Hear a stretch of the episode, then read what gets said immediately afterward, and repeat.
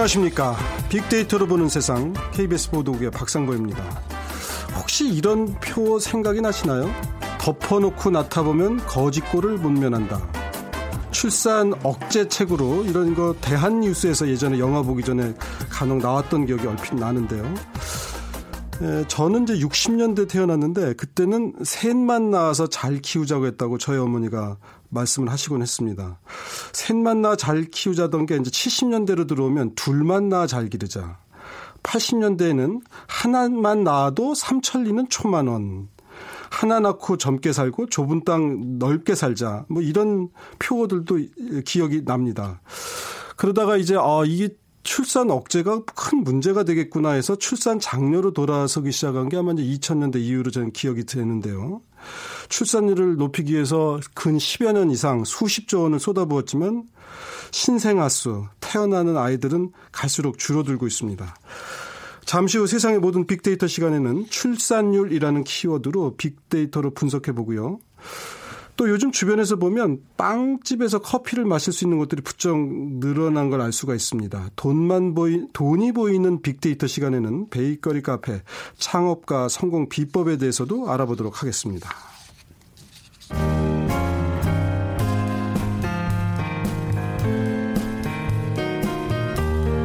미래를 예측하는 힘, 세상을 보는 새로운 창, 빅데이터로 보는 세상. 네. 궁금했던 화제의 이슈와 인물들을 빅데이터로 분석해보는 시간입니다. 오늘 빅커뮤니케이션의 전민기 팀장 나와 있습니다. 안녕하세요. 네, 반갑습니다. 네. 전민기입니다. 신생아 수가 해마다 줄어들어요. 뭐 농촌에서 아이 울음소리 듣는 게 정말 귀한 일이 됐고 네. 희귀한 일이 됐다고 하는 것도 이제 어제 오늘 얘기가 아닌데 가만히 있어보자. 지난해 40만 명이 채 안 태어났다고요? 그렇죠. 작년에 이제 40만 명, 그러니까 작년까지는 40만 명이었습니다. 아. 40만 6천 명이었는데 네. 올해 이제 한 35만 명으로 떨어질 것이다. 이렇게 예. 보고 있습니다. 합계 출산율도 1.03명이거든요. 예. 그러니까 작년에 이제 1.17명이었는데 예. 그러니까 통계청이 6월까지의 자료만 가지고 예. 물론 상반기입니다만 이걸 예. 가지고 이제 올해를 예측해 봤을 때 예. 이제 1.03명이 될 것이다라는 거고요. 작년보다 12.2%나 대폭 줄어들었다. 예전에 이제 한 10년 전에 통계청이 이제 예상했던 게 신생아 35만 명대는 2036년이나 돼야 올 어허. 것이다라고 했었는데 벌써 20년 가까이 그러면 그렇죠. 된 거네요. 19년이나 지금 앞당겨지게 된 어, 겁니다. 네. 그래서 신생아 급감이 예상보다 훨씬 빠르게 진행되고 있고 가임 여성 수도 계속 감소하고 있고 뭐 혼인용 급감 그다음에 기혼 여성들의 출산율도 떨어지고 뭐 여러 가지 사실은 사회 현상이 맞물리다 보니까 이런 이런 지금 결과가 나오고 결혼도 있습니다. 늦게 하고 늦게 네. 하니까 아이를 적게 낳고 뭐 이제 그런 건데. 네. 근데 요즘에 보면 그 1990년대생들이 우리 그래도 저출산 극복의 마지막 희망이다 뭐 이런 얘기들이 있어요. 무슨 네. 얘기인가요? 이건 뭐냐면 이제 인구학자들이 말하는 게 1991년에서 95년 이 때가 어떻게 보면 가족 계획 완화 세대였어요. 그러다 네. 보니까 어 아까 말씀해 주신 대로 3명 낳자, 2명 낳자, 1명 네. 낳자 하다가 다시 많이 낳자 해 갖고 네. 1991년에서 95년생의 아이들이 많이 태어났는데 이 아이들이 이제 곧 있으면 이제 가임 결혼하고 여성. 아이를 그렇죠. 낳을 때가 된 거죠. 예, 그래서 이제 마지막 어떻게 희망이다 뭐 이런 예, 말까지 나오고 있는 겁니다. 그러니까 베이비 부모 세대까지는 아니지만 그래도 작지만 어, 숫자가 좀 많은 세대니까 이분들이 결혼해서 아이를 많이 낳아주면 좀 희망이 있다 이런 얘기인데. 그렇죠. 예. 91년에서 95년이 그랬군요. 70년대 이래로도 이렇게 좀 인구가 많아지는 해가 네. 좀 있긴 있었죠. 큰 봉우리가 그래프를 보면 두 개가 있다고 하더라고요. 그래서 하나는 네. 베이비붐 2세대. 그래서 이제 베이비붐 에코 세대를 1979년에서 82년생 정도로 보고 네. 있는데 예. 이게 이제 다른 하나는 가족 계획 완화 세대 아까 말씀드렸던 이 두 가지입니다. 그래서 베이비붐 2세대가 4년간 한 해 평균 86만 명씩 네. 태어났습니다. 지금보다 거의 뭐 2.5배 수준이고요. 예. 이 많은 많은 인구수를 무기로 해서 2007년부터 혼인과 출산 판도를 좌우했고 예. 뭐 결혼도 많이 했고요. 예. 그다음에 이제 가족 완화 세대 이후에 또 이 2007년 이럴 때가 이제 황금 돼지해라고 해 가지고 예. 이때 아이 낳으면 좋다. 뭐 백호랑이 해, 용띠 해. 이때 이제 아기를 많이 낳아서 합계 출산율도 한 1.3년까지 끌어올라왔었는데 예. 이게 다시 이제 급속도로 하락하고 아, 있는 그런데 지금 말씀을 듣다 보니까 네. 1979년에서 82년생까지가 많았다는 거 아니에요? 그렇죠. 그분들이 아마 결혼하고 아이를 낳은 게 2007년 음. 어, 그한 30살, 30살 정도 됐을 때. 그렇죠. 그때 이제 물론 이제 황금돼지가 좋다. 그래서 이제 낳기도 했지만 지금 생각해 보니까 아, 맞물려 들어가는 그때가 예. 가임기 여성들이 많을 때였군요. 음, 그러고 나서 한 이제 20년 가까이 어, 계속 줄어들다가 네. 91년부터 이제 다시 좀 늘어났으니까 그분들이 또 결혼할 때가 이제 인구가 좀 늘어날 때가 아니냐 이런 생각이 이제 맞아 떨어지는 것 같아요. 네, 맞습니다. 그러면은 어떻게 보면 이제 우리가 출산 정책, 장려 정책을 2000대 이후에 강력하게 펼쳤는데 지금이 정말 어떻게 보면 그 출산율을 높일 수 있는 어떻게 보면 절호의 기회네요. 이제 이제 3년 후면은 이 예. 혼인 출산 연령대 이 사람들이 진입을 합니다. 그래서 예. 2000년 이후 가입 여성이 계속 줄어들고 있는데 예. 2020년부터 4년 동안만 특이하게 이제 반짝 늘어나고 네, 예. 이후 이제 2035년까지 이런 현상이 거의 없다고 보시면 되기 때문에 네. 이분들이 좀 힘을 그러니까, 써줘야. 그러니까 예. 제가 보면은 아까도 잠깐 말씀드렸지만 결혼이 늦어지니까 예를 들면 예전에는 그 대학 졸업하고 한 23살, 4살, 5살에 저희 그 누나들은 결혼했거든요. 그렇죠. 예. 그때는 스물한 여섯 일곱 되면 노처녀라는 말을 했거든요. 지금은 뭐총 평균 연령이 한 서른 살이 넘잖아요. 서른 뭐 남자 같은 경우 서른 네 정도 네. 되고요. 여자도 뭐 그 정도 같은 나이. 그러니까 아이를 몇이나 낳겠어요. 음. 한두 명 낳으면 이미 이제 꽉 찼다는 생각을 하게 되니까. 그렇죠. 지금 이분들이 이제 막 결혼을 하려는 나이에 접어들 때 진짜 앞으로 3, 4년이 중요하겠네요. 네, 그렇습니다. 보니까 사실은 이제 그 제가 조금 전에도 말씀드렸습니다만은 지역에 내려가면 시골에서는 아기 울음소리 듣기가 힘들어졌다라고 하고요. 경북 영양은 보니까 군 전체 인구가 한 17,000명 정도. 아, 예, 그래서 예. 이대로 놔두면 영양군의 인구가 몇십 년 정도 지나면 아무도 아, 예, 예. 아무도 사라지게. 없는 곳이. 음. 그러니까 특히 인구 소멸 지역이 상당히 많을 거란 그런 분석이잖아요. 지금 전남이 가장 위험하다는 아, 분석입니다. 그래서 한국 고용정보원의 한국의 지방 소멸이라는 연구 보고서를 봤더니 네. 어, 7월 기준입니다. 전남의 20에서 39세 여성 인구가 19만 6천 명이고 65세 이상 인구가 40만 5천 명. 그러니까 절반도 안 된다라는 거죠. 그래서 앞으로 30년 이내 이 특정 지역의 생존 가능성을 가늠하게 하는 소멸 위험 지수가 0.48인데 이 지수 가 1에 못 미치면은 이제 인구가 계속해서 줄어든다라고 예. 보시면 되거든요. 그 0.5면은 위험 단계고 소멸 위험이 있다. 그리고 0.2 미만이면 거의 고위험 단계가 되는데 네. 네. 전남이 지금 0.5 미만으로 떨어진 겁니다. 네. 그 경북도 0.58, 전북도 0.6. 사실 수도권이랑 서울 빼놓고는 거의 다 줄어들고 있다라고 네. 보시면 되거든요. 그래서 아마 이런 현상이 계속되다 보면 어 지방 아까 말씀해 주신 대로 지방의 젊은이들은 거의 남지 않는 그런 네. 상황까지 지금 우려가 되고 있는 거죠. 인구가 줄어들다 보니까 또 사람들이 물건들이 변변찮다고 생각해서 도시에 나가서 물건을 사온대요. 그러니까 동네 가게는 음, 점점 더 맞아요. 맥을 못 예. 주는 거죠. 하여튼 이제 그런 경제 축소 현상도 벌어지는 건데 이제 출산율을 높이기 위해서 참 많은 정책들이 나왔어요. 뭐 현금을 준다부터 시작해서 뭐 하여튼 여러 가지 정책들이 있는데 유럽이나 이런 데를 보면요. 의외로 혼외 출산율이 높은 곳이 전체적인 출산율도 높은 뭐 그런 경향성도 좀 있는 것 같아요. 이런 데이터가 있습니다. 실제로 한국이 OECD 국가 중에서 혼외 출산 비율이 가장 낮다라는 거고요. 아마 예.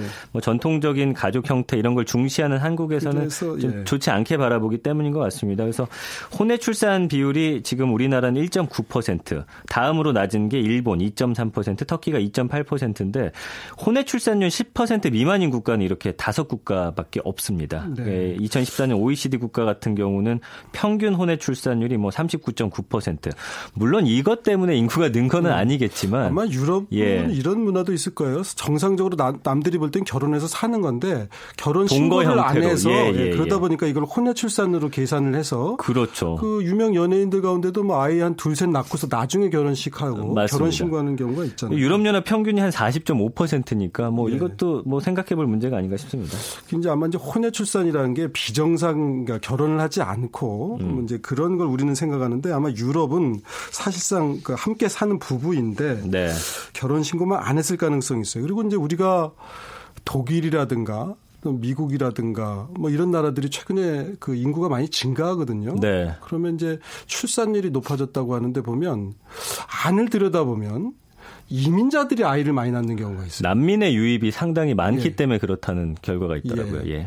그러니까 이제 그 어떤 출산 장려 정책이 효과를 보았다기보다는 이민자들 같은 경우가 출산율을 저 주도를 하다 보니까 전체 인구는 늘어서 마치 그 출산 장려 정책이 효과를 본 듯한 착시 현상이 있는 점 이런 점도 우리가 좀 경계해 볼 필요는 있어요. 맞습니다. 지금 이제 우리 같은 경우 뭐 여러 가지 문제가 있지만 출산율에 영향을 주는 팩터 요소 중에 집값도 한 몫을 하고 있다 그러죠. 네. 이게 집값이 오르면 재산이 늘었다는 생각에 자녀를 뭐더 낳지 않을까라는 음. 생각을 하는데 이게 오히려 어, 좀 악영향을 미친다. 우리나라뿐만 아니라 OECD 회원국의 지난 30년간의 주택 가격 변동 그다음에 출산율을 분석을 해봤더니 예.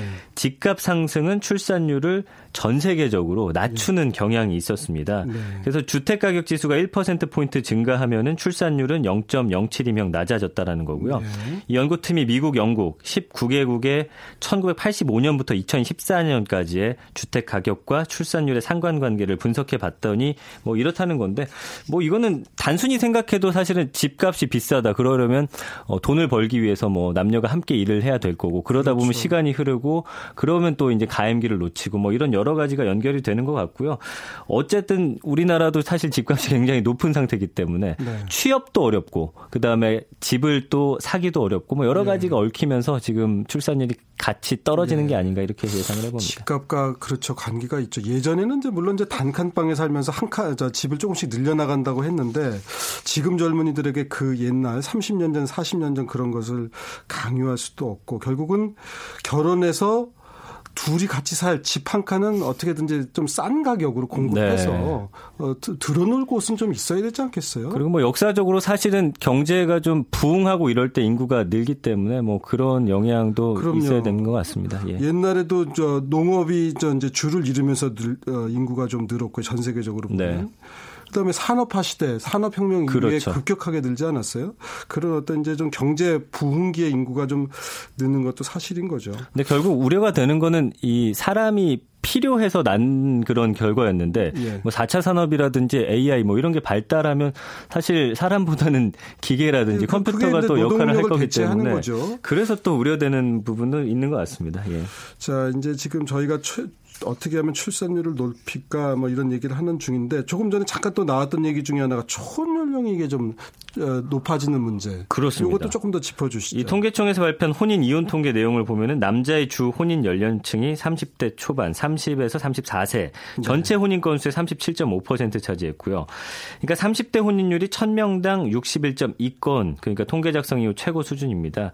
어, 여자도 마찬가지고요. 그러니까 사실 근데 제 주변을 보면 저도 이제 38인데 아직도 시집장가 안 간 친구들이 상당수가 어. 있거든요. 그래서 아마 최근에는 이게 조금 더 늦춰지지 않았을까 이렇게 네. 예상을 하고 그다음에 어떤 그 전체적인 트렌드도 보면 뭐 비혼이라든지 예. 뭐 욜로 가족보다는 또 나를 중시하는 그런 예. 세태도 영향이 있는 것 같습니다. 그래서 주변의 이야기를 들어보면은 아이를 낳는 걸 상당히 힘들어하고 예. 너무 희생이라고 생각하니까 우리 부부 중심, 나 중심 뭐 이런 것도 아마 이제 먹고 예. 살기가 어려워서 그럴 텐데 저만 해도 제가 34살에 결혼했는데 아주 노총각이라는 소리를 그때 당시는 예. 서른만 나오면 노총각이라고 했으니까 한 20여 년 전에는 20년 전에는.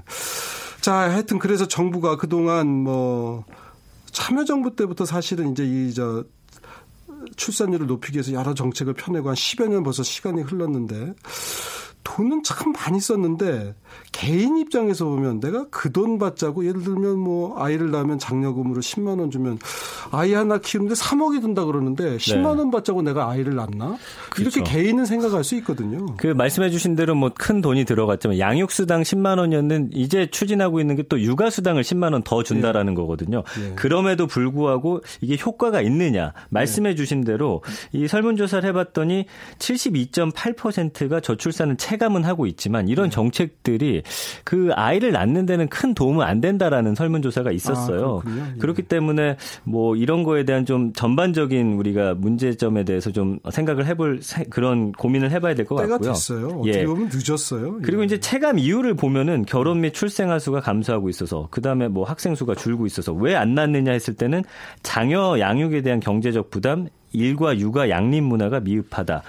결국에는 경제적인 문제와 아이를 낳았을 때 길을 환경이 지금 네. 바, 받쳐주지 않는다라는 거거든요. 그래서 우리가 뭐 이런 거에 대한 그런 어떤 공감대는 갖고 있는데 아직은 좀 사회적으로 뭐 놀이방이라든지 어린이방 뭐 이런 것들이 좀 사회적인 시설이 부족하다 보니까 네. 젊은 사람들 입장에서는 사실 아이를 낳는 게 쉽지 네. 않은 문제다 이렇게 볼 수가 있겠습니다. 이것만 가지고도 한 1시간 얘기해야 되는데 오늘 여기까지만 얘기 듣겠습니다. 지금까지 세상의 모든 빅데이터 빅커뮤니케이션의 전민기 팀장과 함께했습니다. 고맙습니다. 고맙습니다.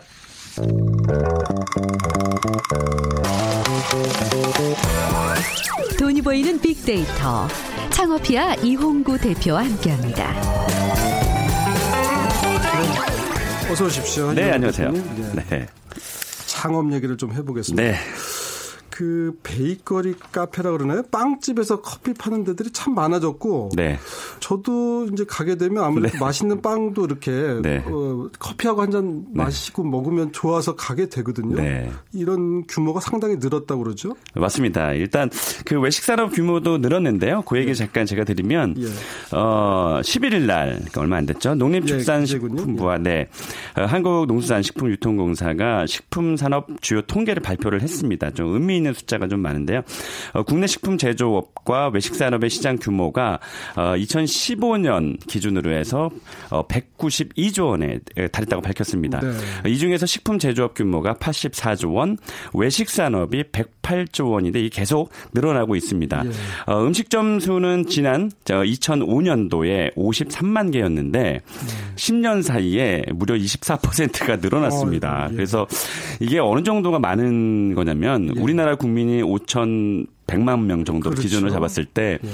어, 환산하면 78명당, 이게 아기까지 다 포함되어 있는 아, 거죠. 그렇죠. 예. 78명당 음식점이 하나니까, 네. 많아도 무지하게 많은 거죠. 어. 그래서 지금 경기가 사실 굉장히 어려운 가운데서 취업 아니면 창업인데 예. 음, 대안이 없으니까 이제 창업으로 뛰어드시는 분들이 많은데 그만큼 수가 많으니까 굉장히 치열한 경쟁을 지금 하고 있는 거고요. 이 외식업 시장의 규모를 잠깐 살펴보면 예.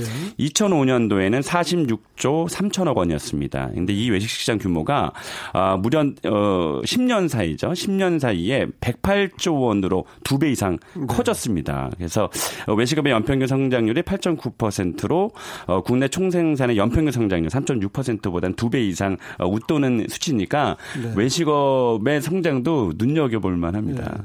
네. 예전에는 아예 네. 할게 없으면 난 농사라도 네. 짓지 하다가 어느 순간 아예 할 게 없으면 식당이라도 해야겠다고 하다가 네. 할게 없으면 이제 치킨집이 해야겠다라고 하다가 네. 아, 이런 것도 다 기술이 필요하고 이게 다 뭔가가 재료도 제대로 준비하기 네. 어려우니까 네, 맞습니다. 커피 정도는 탈 수 있지 않을까 해서 네. 이제 커피집 하시는 분들이 차, 상대적으로 적은 자본으로 맞습니다. 하니까 특히나 이제 여성들이나 예. 아니면 직장 생활하시다가 나오시는 분들이 아까 네. 방금 전에 그 기자님께서 말씀하셨지만 네.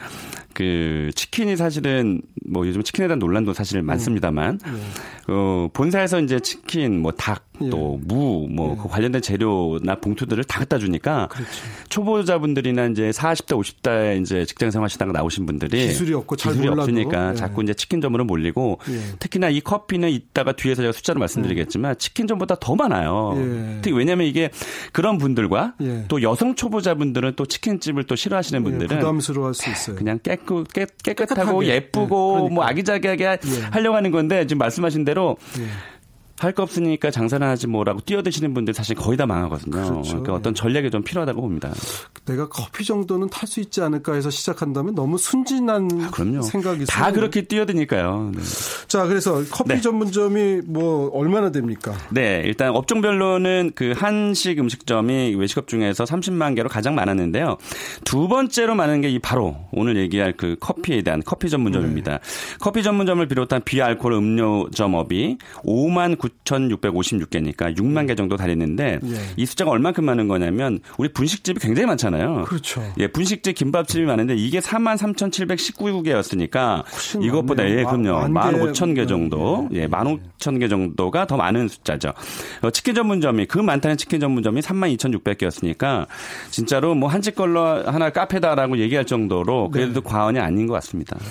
이렇게 이제 숫자가 늘어나니까 커피 시장 규모도 많이 커졌겠군요. 어, 맞습니다. 그 이제 이 청취자분들도 요 커피에 대한 이 숫자 얘기 아마 귀 기울여셔야 될 것 같은데요. 한국의 커피 판매 시장이 급성장하면서 6조 원을 드디어 돌파했습니다. 네. 어, 이 중에 가장 큰 비중을 차지하는 것이 바로 이 커피 전문점 시장 규모인데요. 어, 최초로 4조 원을 어, 넘어섰습니다. 네. 어, 농림 농림축산식품부하고 예. 또 한국농산식품유통공사가 발간한 커피류 시장 보고서가 있어요. 여기에 예. 따르면 작년이죠. 2016년 예. 어, 기준 커피 판매 시장 규모가 6조 4,041억 원인데 예. 어, 이 중 2010, 이, 어, 이 규모가 어느 정도 이제 커지고 있는 거냐면 2014년에 4조 9,022억 원에서 어, 2015년에는 5조 7,632억 원으로 뛰더니 네. 지난해 비로소 이제 6조 원을 돌파했으니까 예. 상당히 큰 규모로 지금 늘고 있는 예. 겁니다. 네.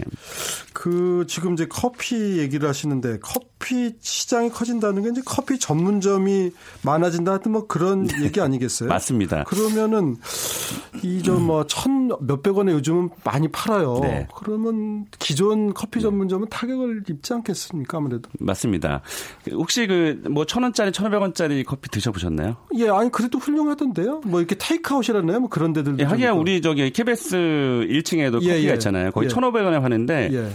예. 소비자 입장에서는 굉장히 가성비가 높아서 좋은 거죠. 예. 근데 이제 제가 앞서 말씀드렸다시피 커피 전문점 수가 늘어나고 예. 또 초보 창업자분들이 커피 전문점에 뛰어들면서 예. 가격 경쟁이 심화가 되고 있는데 문제는 뭐냐면 기존에 3,000원, 4,000원대에 팔고 예. 있는 커피 전문점 사장님들이 예. 상당히 어려운 데 있어요. 예. 네. 그래서 어, 커피 전문점 제가 좀 살펴보면 음, 어쨌든 1,500원짜리 저가 커피 전문점이 생기면서 이제 저가 커피 전문점이 상당히 많이 늘어나 많았고요. 네.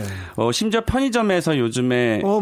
드셔보셨는지 예. 모르겠지만 예. 네 가성비가 뛰어납니다. 글쎄요. 편의점에서도 팔대요. 예, 그 편의점에서 왜냐면 그 이들이 많이 남기질 않더라도 우리가 네. 왜 담배 피우시는 분은 아시겠지만 예. 꼭 담배 피우 담배 사러 가셨다가 다른 제품까지 구매를 하기 예. 때문에 네. 편의점의 출점 전략 중에 하나가 맞아요. 담배권이 없으면 출점을 예. 안 해줍니다. 그런 음. 것처럼 이 지금 아시겠지만 우리 빅스리 편의점 중에서 두 곳이 벌써 예. 가맹점이 만 개씩 넘었어요. 어허. 그러다 보니까 예. 이제 치열한 경쟁을 하면서 커피로 손님을 유혹을 해서 예. 뭐 많이 남기지 않더라도 네. 다른 제품까지 구매를 하니까 네. 지금 뭐 편의점도 어, 천원 시장 어, 최근에는 어떤 곳은 500원의 특가로 세일을 판매를 예. 해서 손님몰이를 많이 했고요.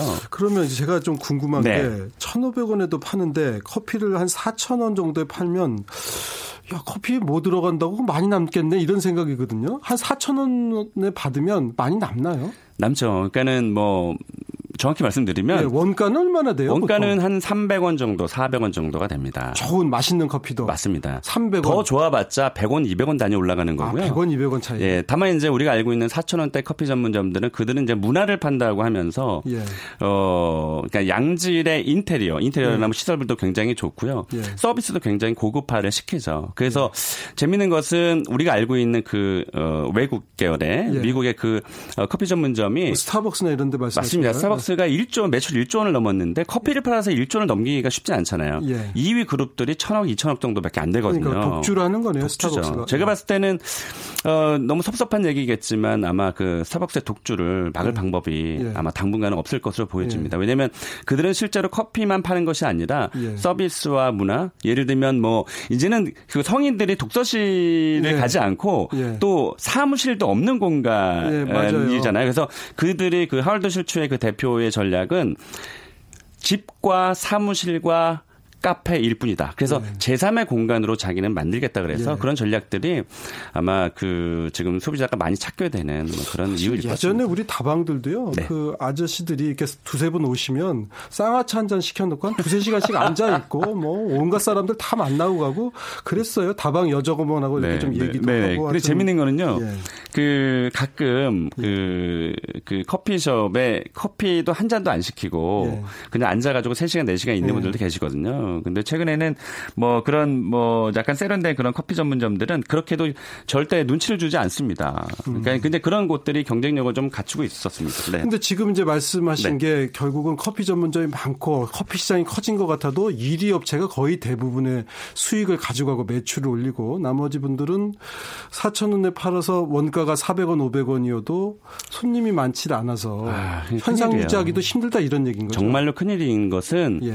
그 중간에 가격대들이 지금 커피 전문점들 무너지고 있다는 거예요. 예. 그러니까는 아까 말씀드린 뭐 스타벅스라든지 아니면 그 고가의 4천 예. 어, 원대의 그 예. 가격들은 뭐 앵커님도 잘 아시겠지만 이제는 비닉빈 부익부처럼 아예 저가 전문점이거나 예. 아예 고가 전문점이거나 이렇게 양분해서 평행선을 달리고 있는 상황이라 이 중간에 2,000원대, 3,000원대 이미 커피 전문점을 하고 계시는 분들이 엄청난 타격을 입어요. 그러니까 점심 때만 반짝 예. 원 플러스 원 행사를 한다든가 예. 말 그대로 가게, 가게는 안 팔리고 네. 어, 계속 해야 되고 하다 보니 어, 저가 H이고 또 고가 H여서 사실 이 중간대 값 카페 어, 장사하시는 분들 사실은 음. 굉장히 어려움을 겪죠. 근데 이제 커피도 프랜차이즈점이 많잖아요. 그러면 어, 이제 커피 하시려는 참. 분 장사를 하시려는 분들이 프랜차이즈점을 잘 선택하면 그래도 괜찮기도 해요. 그럼요. 네, 어. 맞습니다. 일단은 뭐 이 상위 그룹은 또 괜찮은데요. 예. 이게 깜짝 놀라실 거예요. 커피 프랜차이즈 규모가 제가 오늘 공정거래위원회 사이트를 열어봤더니 예. 무려 예. 예. 그 커피라는 카테고리가 있거든요. 예. 예. 다 제가 숫자를 계산해 봤더니 346개. 프랜차이즈 분사가. 종류가 프랜차이즈 예. 브랜드가 그렇습니다. 브랜드가 340개가 넘어. 우리가 알고 있는 데는 뭐한 열 몇 개 정도가 될 수 있겠지만 예. 커피 프랜차이즈 사업을 하겠다고 나선 사람들이 346개니까 어마어마한 규모죠. 그게 다 돌아갈 정도면 얼마나 많은 분들이 여기에 이제 저 창업을 하느냐는 건데 이게 근데 이렇게 전문성 없이 해도 됩니까? 안 되죠. 그러니까 제가 사실 오늘 방송에서 네. 그또 특히 뭐 여성분들이 네, 네. 뭐 술집, 밥집은 힘들다고 생각하니까 난 커피숍 할 거야, 예쁘게 장사할 거야 이러는데 깔끔하니까 뭐 이렇게 예. 절대. 그러니까 나는 안 망하겠지 하고 사실 나오는 건데 대부분 뭐 80% 이상이 얼마나 버텨요? 근데 버티는 거는 버티는 기간은 2년 정도 2년 버티면 잘 버틴다. 근데 아시겠지만 커피 전문점이 그 인테리어가 굉장히 좋기 때문에 그걸 다 뽑아내려면 사실은 어 5년 동안 장사를 해도 못 뽑는 경우가 많아요. 5년을 해야 겨우 그 투자한 게 뽑는 그렇습니다. 투자한 거를 못 하고 2년 그러니까 버티지 못하고 이제 가는 거죠. 그래서 이제 아까 조금 전에 말씀 나눴던 것 중에 하나가 제가 그 네. 빵도 맞습니다. 팔고 커피도 팔고 맞습니다. 이런 집들은 괜찮습니까? 그래서 제가 그, 그 대안을 좀 말씀드리면 일단 커피 하나만 가지고는 경쟁력이 떨어지니까 그 빵집을 붙이는 것이 좋은데 아마 보셨는지 모르겠어요. 지금 뭐 여성분들한테 핫한 게 지금 식빵 전문점이거든요. 예, 예. 네, 뭐 성수동이라든지 예, 뭐 경기당 예, 보셨죠?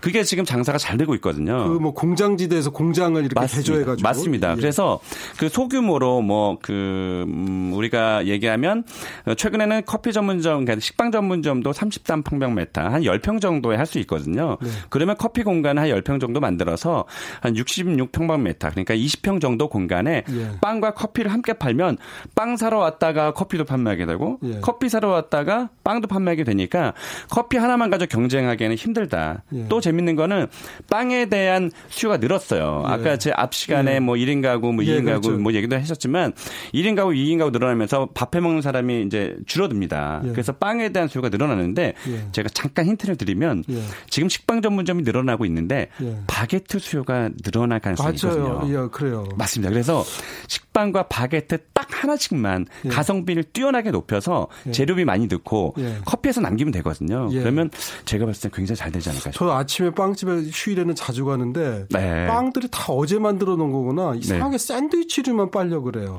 깔끔하게 빵에다 커피 한 잔 먹고 싶은데 그러니까요. 그 제가 봐 유명 아, 빵집인데도 제가 이름을 말할 수 없고.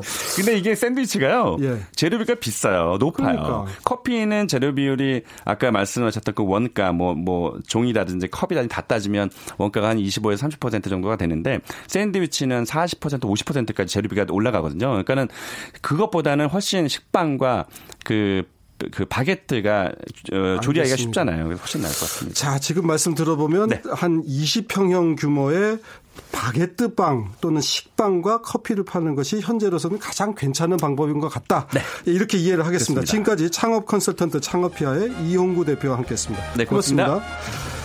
네, 빅데이터로 보는 세상 수요일 순서 이제 마치겠습니다. 저는 KBS 보도국의 박상범이었고요. 내일 오전 11시 10분에 다시 찾아뵙겠습니다. 고맙습니다.